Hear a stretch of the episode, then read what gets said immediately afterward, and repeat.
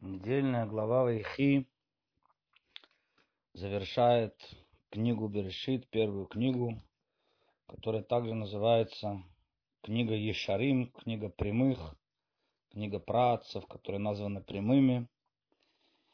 И хотели бы мы сегодня обсудить две э, первые сцены из этой главы, и посмотреть на это в контексте всей книги Берешит, действительно как закрытие неких кругов, потому что в книге, а, в этой главе завершаются а, некие круги, которые э, э, были основанием положено было еще в начале, еще в книге Берешит. Попытаемся объяснить, каким образом. Вот, и две первые сцены из этой главы – это первый отрывок, где Яков зовет с Юсефа и просит его, берет с него клятву, собственно говоря, чтобы похоронить его в Израиле, в Нарата Махпела, в пещере Махпела. И второй отрывок – это отрывок, который говорит о том, как Юсеф, как э, Юсеф приводит двух своих сыновей – Наша Ефраима, Яков их благословляет и э, говорит им, говорит Юсефу, что э, два, они станут э, не просто двумя сыновьями Юсефа, а станут как два самостоятельных колена. Вот эти два э, отрывка мы хотели бы рассмотреть э, в рамках действительно общего какого-то взгляда всей книги Берешит, закрытие, закрытие неких кругов, которые здесь происходят. Ну, начнем с того, что с первых слов, э, даже, даже, наверное, начнем с того, что эта глава, она э, стума, называется стума, она закрытая. Что значит закрытая глава? Есть так называемые открытые главы, это когда э, новая глава начинается с новой строки. Есть глава закрытая, это когда с той же самой строки она начинается новая глава, но идет некий отступ в, в 9 букв, размером в 9 букв, и начинается с той же, с той же строки. Пара, и, э, глава же Ваихи, единственная глава, которой нет там э, пропуска совсем. Да, нет пропуска совсем. И э, с одной стороны это намекает, что действительно идет некое продолжение – Спуск в Египет – это естественное продолжение того, что было положено в начале, и это еще не конец, и дальше пойдет следующий, следующий этап. С другой стороны, наши мудрецы говорят, что э, почему эта глава стума, почему она закрытая. Э, с одной стороны, что здесь все, все становится сокрытым. То есть галут, э, изгнание, здесь изгнание, так сказать, вступает в свою, э, ну, в свой э, основной период, когда евреи наконец спускаются в Египет. И э, с того момента, когда умирает Яков, он умирает в этой главе, то э, начинается э, изгнание. Теперь э, можно спросить здесь, что говорят, дальше написано, в следующей главе, в книге Шмот, написано, что встал новый царь над Египтом, который не знал Юсефа, и вот только, и как говорят мудрецы, действительно, только после того, как Юсеф э, умер, и после того, как все братья, последний из братьев умер, Леви, только тогда э, начался, началось изгнание. Но очевидно, что у изгнания есть этапы. Да? Есть разные этапы изгнания. Э, изгнание может быть э, более легким, изгнание может быть э, более тяжелым, но, да, как говорится, есть нюансы, но это все равно изгнание. Это все равно изгнание, и оно начинается вот именно с, с, это, с, этой, с этой главы, со спуска Якова в Египет.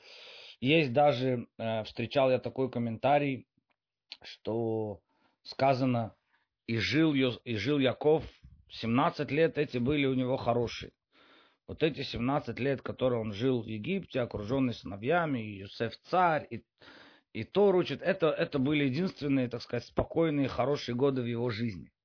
Даже не, не те годы, которые он провел когда-то да, давно в доме у своего отца, еще до того, как отправился в Харан. Да, даже не те годы, потому что тогда все было неизвестно, непонятно, это была только подготовка к будущему.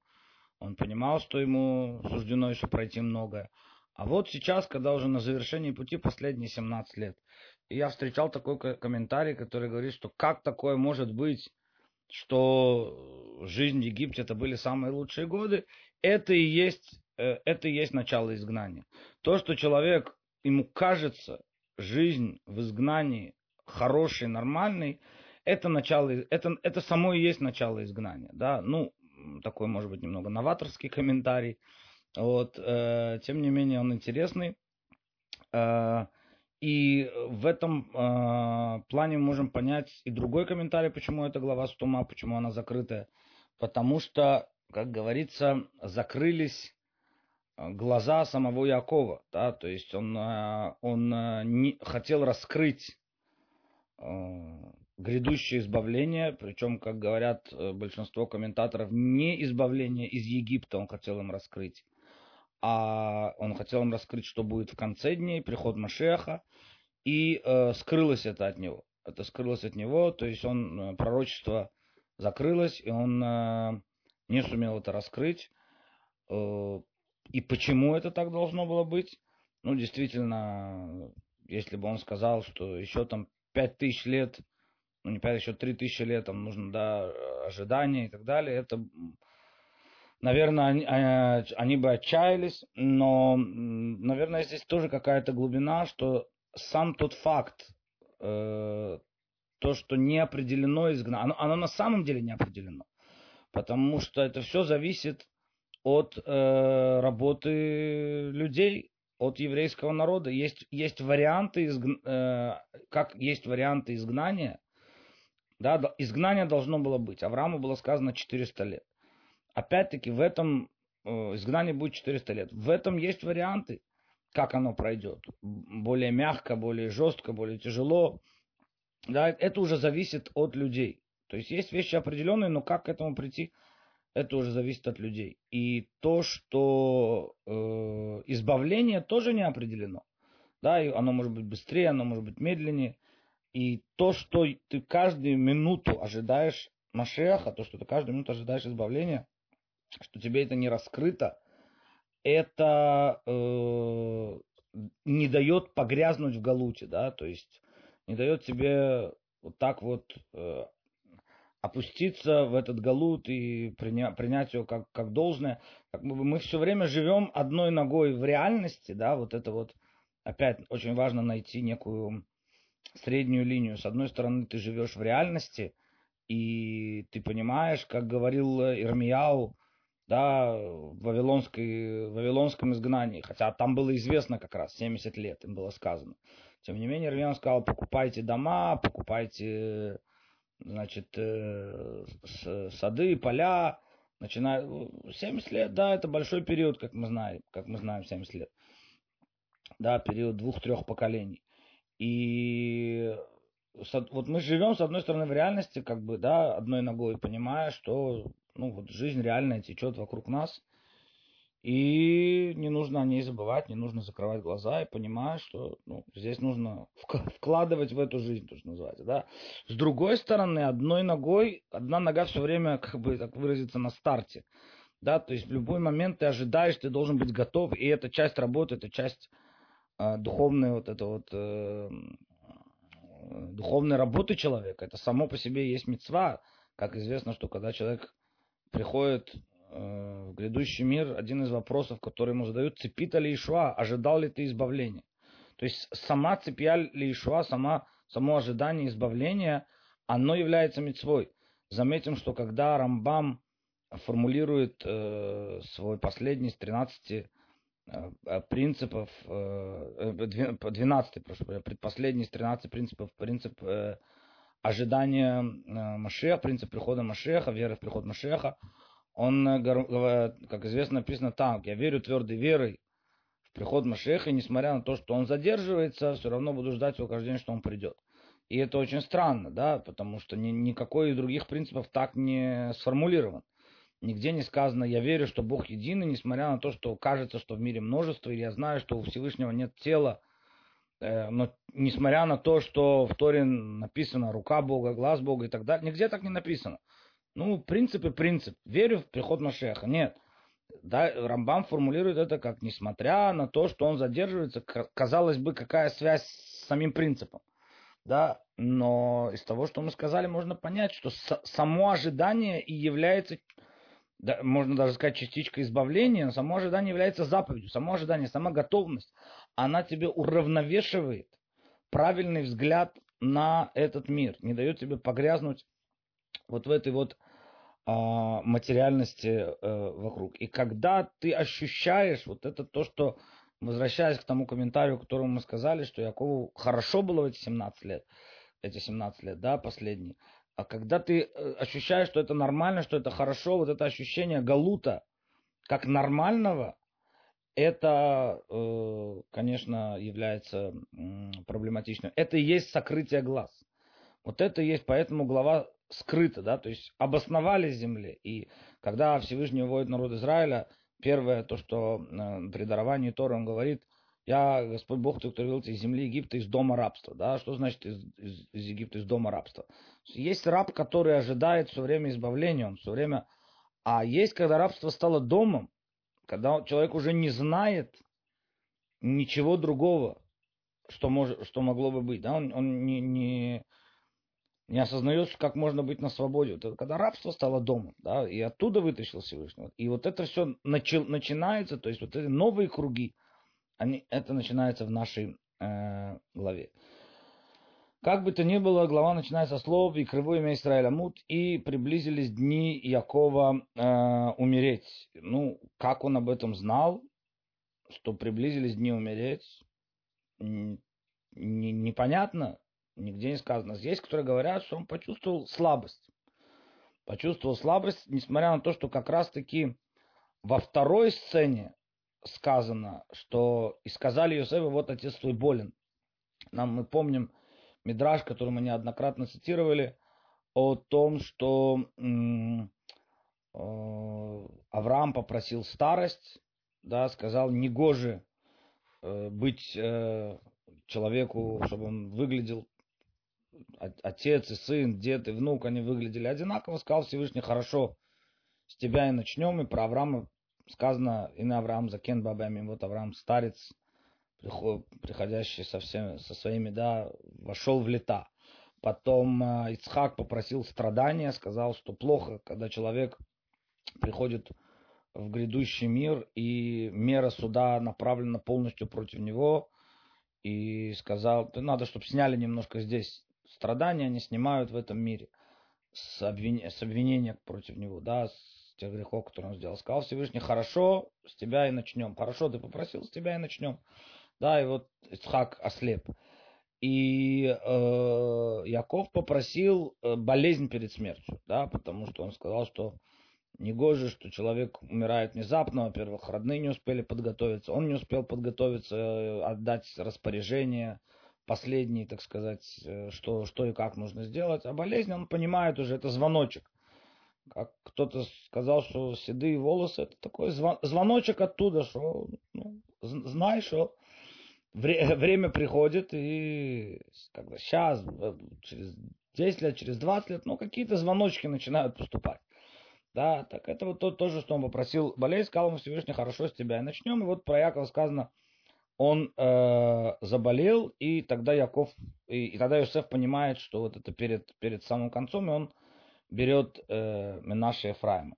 Это один из комментариев, э, который говорит, что он э, почувствовал слабость. И вот я сразу, сразу скажу, да, некий такой вот, вот первые две сцены, они практически между собой неразделимы. То есть, э, и, и мы прямо чувствуем это в тексте когда мы это читаем, да, как будто одна идет за другой, она плавно одна переходит в другую. То есть как, как будто первая сцена, она незавершенная. Сейчас мы еще вернемся к этому, только э, закончим с теми вот, с той темой, как Яков знал, что он э, должен умереть. Второй, то, что приводит Урахаем, что праведники знают, праведники чувствуют – за какое-то количество, э, за какое-то время до смерти, что уже пришло их время заканчивать свое, свой жизненный путь, они завершили свои, свои испытания. И может, может быть даже связать это с тем, что он тут жил хорошо. Мы же помним, что когда Яков в главе Вейшев написано Вейшев Яков Берес Мигуравив, и обосновался Яков там, где отец его был Гером, там, где Ицхак был, чувствовал себя пришельцем, как вообще в этом мире Ицхак себя чувствовал. Там Яков посчитал, что уже можно обосноваться, что уже все испытания позади, все позади уже, Эсав, Лаван, Дина, ну, да, сказал Всевышний, мало праведникам, как известный Мидраж говорит, мало праведникам, что они в грядущем мире спокойно, так сказать, почи, почиют на лаврах, да, что же хотят еще в этом мире, тут же, так сказать, на, на него прыгнула вот эта вот история, э, история с Юсефом.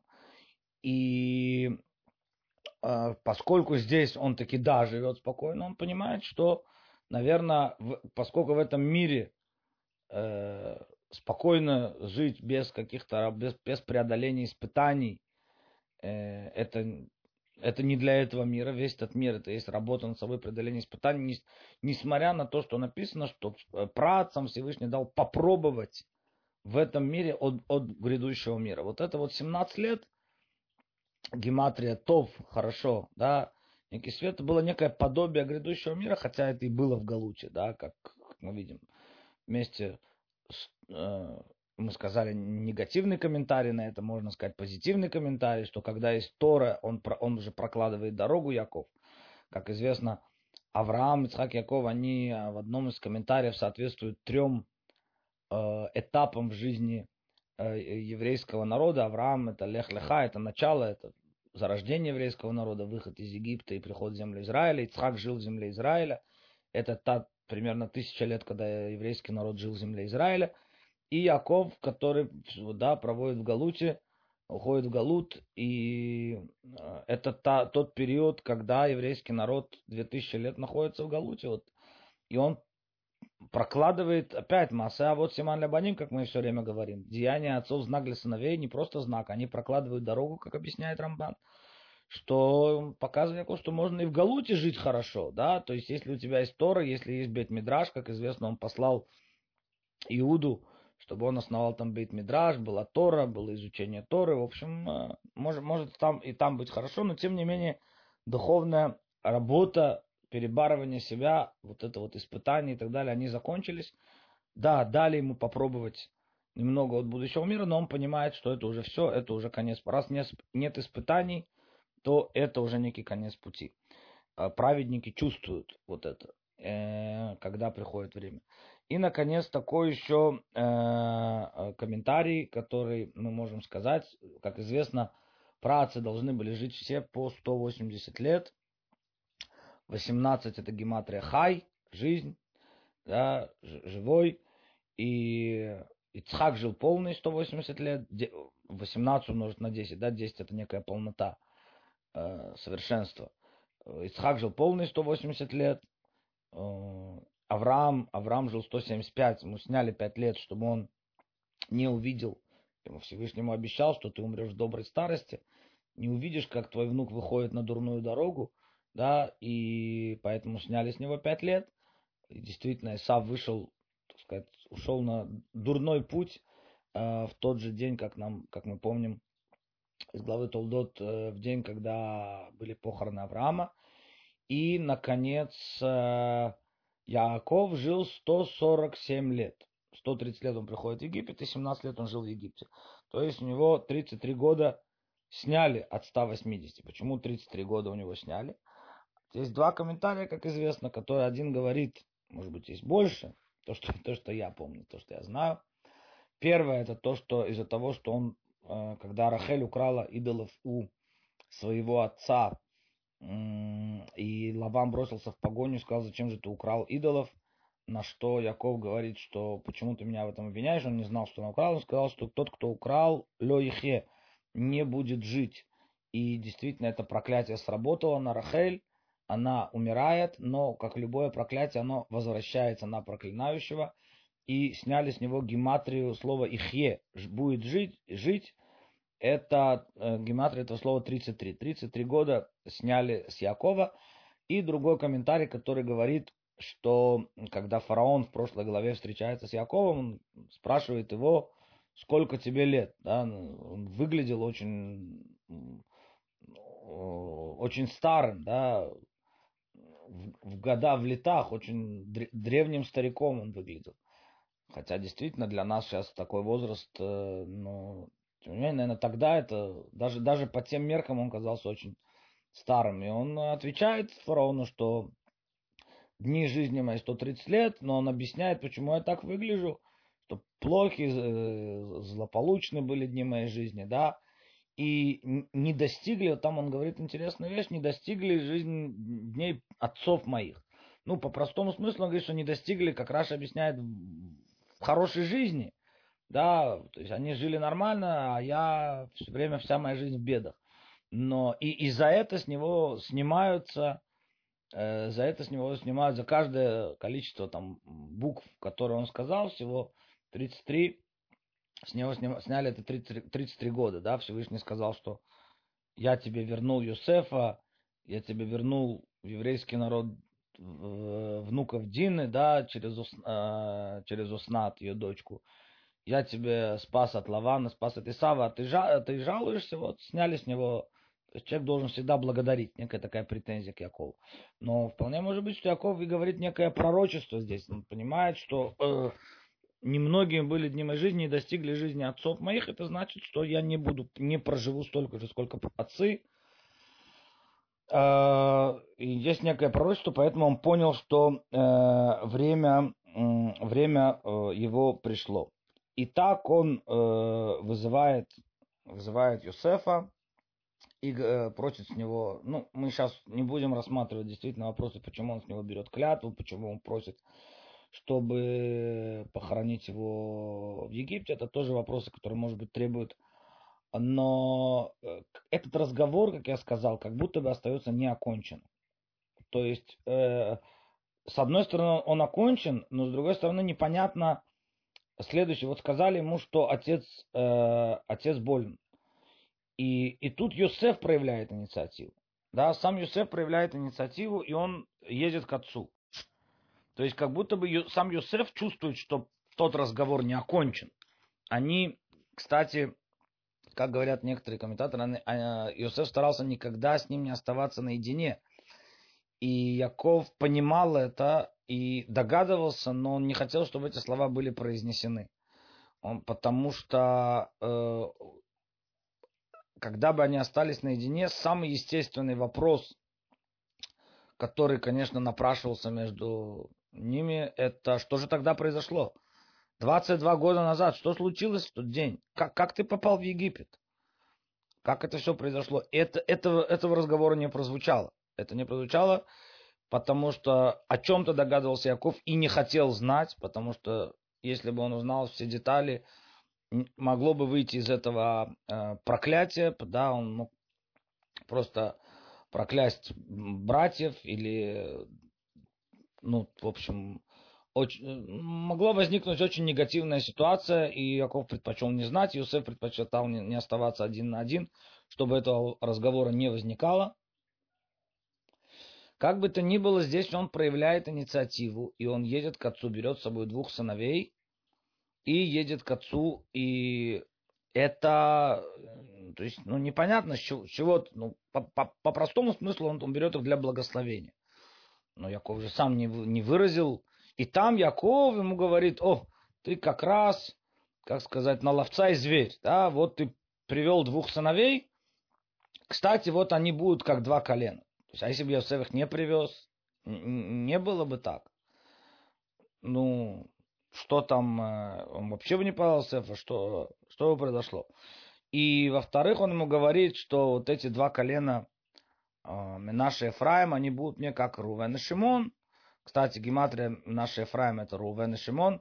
И действительно можно сказать, что Рувен и Шимон, они тайком э, получили такие благословения, да, потому что когда Яков благословляет своих сыновей, Рувен и Шимон как раз таки благословения не получают. Рувен, наоборот, обвиняется в истории с э, ложем с кроватью своего отца, который он переставил, из-за этого он потерял первенство. Шимон и Леви обвиняются в, в разрушении Шхема, как, как минимум в этом, да, есть намек, что там есть намек на Юсефа тоже, но э, прямое их обвинение в разрушении Шхема, и там пророчество на будущее время есть.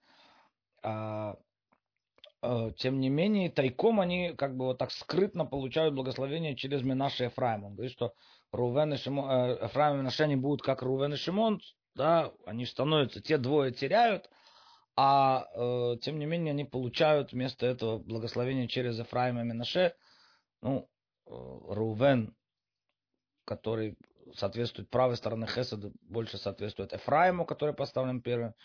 Менаше это линия Гвуры, Э, соответствует Шимону, и там буквы похожие даже в этих именах, гематрия, как мы сказали. Во всяком случае, Леви, который тоже не получает благословения, тем не менее он благословлен, как известно, самим Всевышним, и он таки да получает э, что-то от того, что должен получить первенец, он получает священнослужение. Но дальше Яков говорит очень интересную фразу, он говорит, а я, когда э, э приходил, значит, э, возвращался из Падана Рама, из Арама возвращался, от Лавана умерла у меня Рахель. Ну, у меня можно понять, только, только как Раша говорит, я это почувствовал, по-настоящему никто больше не чувствует.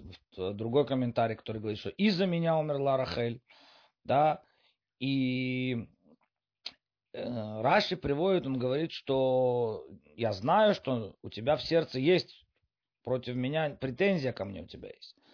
У тебя есть претензия, почему я ее не похоронил в пещере Махпела, так знаешь, что я это сделал по, по пророчеству. Но почему эта фраза здесь?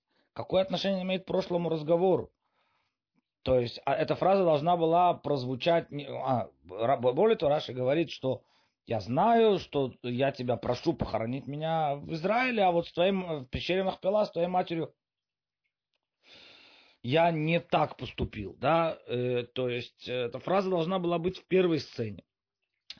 Э, то есть все, все это как бы доказывает, как я сказал, из самого текста, из э, вот этих вот вопросов, что, э, что вот весь этот разговор, первая сцена, она не окончена. И все чувствовали, и все понимали, и Яков понимал, и Иосиф понимал, что это э, сцена что, что первая сцена не окончена. Разговор как будто бы прерывается, и он продолжается вот сейчас.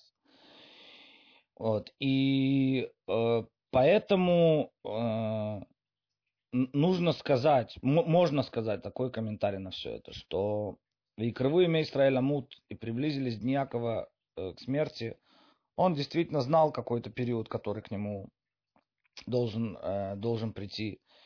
И он э, вызывает Юсефа как бы намекая ему, что пришло время, да, и Йосеф, понимая, что разговор не окончен. И почему э, разговор не окончен?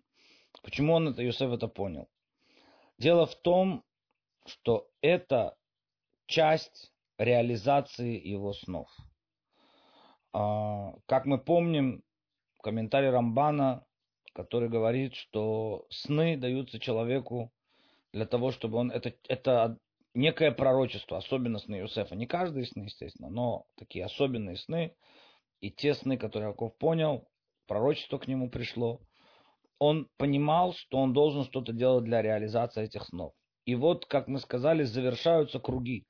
В этой главе закрываются некие круги, да, и он понимает, что и этот круг своих э, сновидений нужно завершить. Здесь действительно Яков кланяется, и он понимает, что раз во сне солнце и луна ему кланялись, а это э, Яков и дальше уже есть комментарии, либо это Рахель, либо это Белага, да, либо это та часть пустого, которая есть в каждом сне.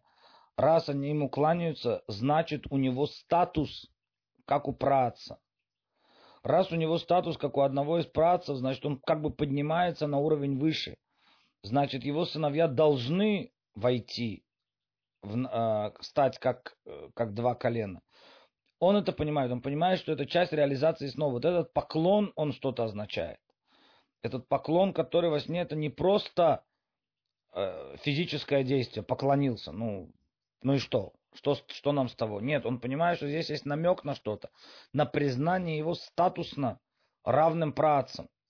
Да, хотя мы говорим, с одной стороны, что працев только трое, да, с другой стороны, Юсеф, он как бы отдельный, он как бы стоит между усредненный, первый среди равных, да, у него статус пол, наполовину, да, пратис, наполовину один из колен.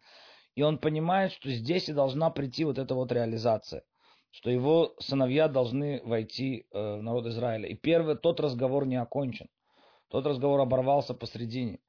И поэтому он берет своих сыновей, когда уже понимает, что вот он болен, это, это тот самый намек, что пришло время.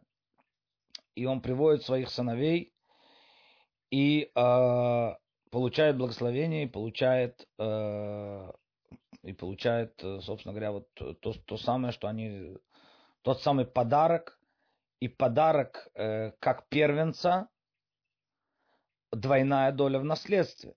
Вот двойную долю в наследстве первенца так, таки берет э, Яков, э, так и берет Юсеф.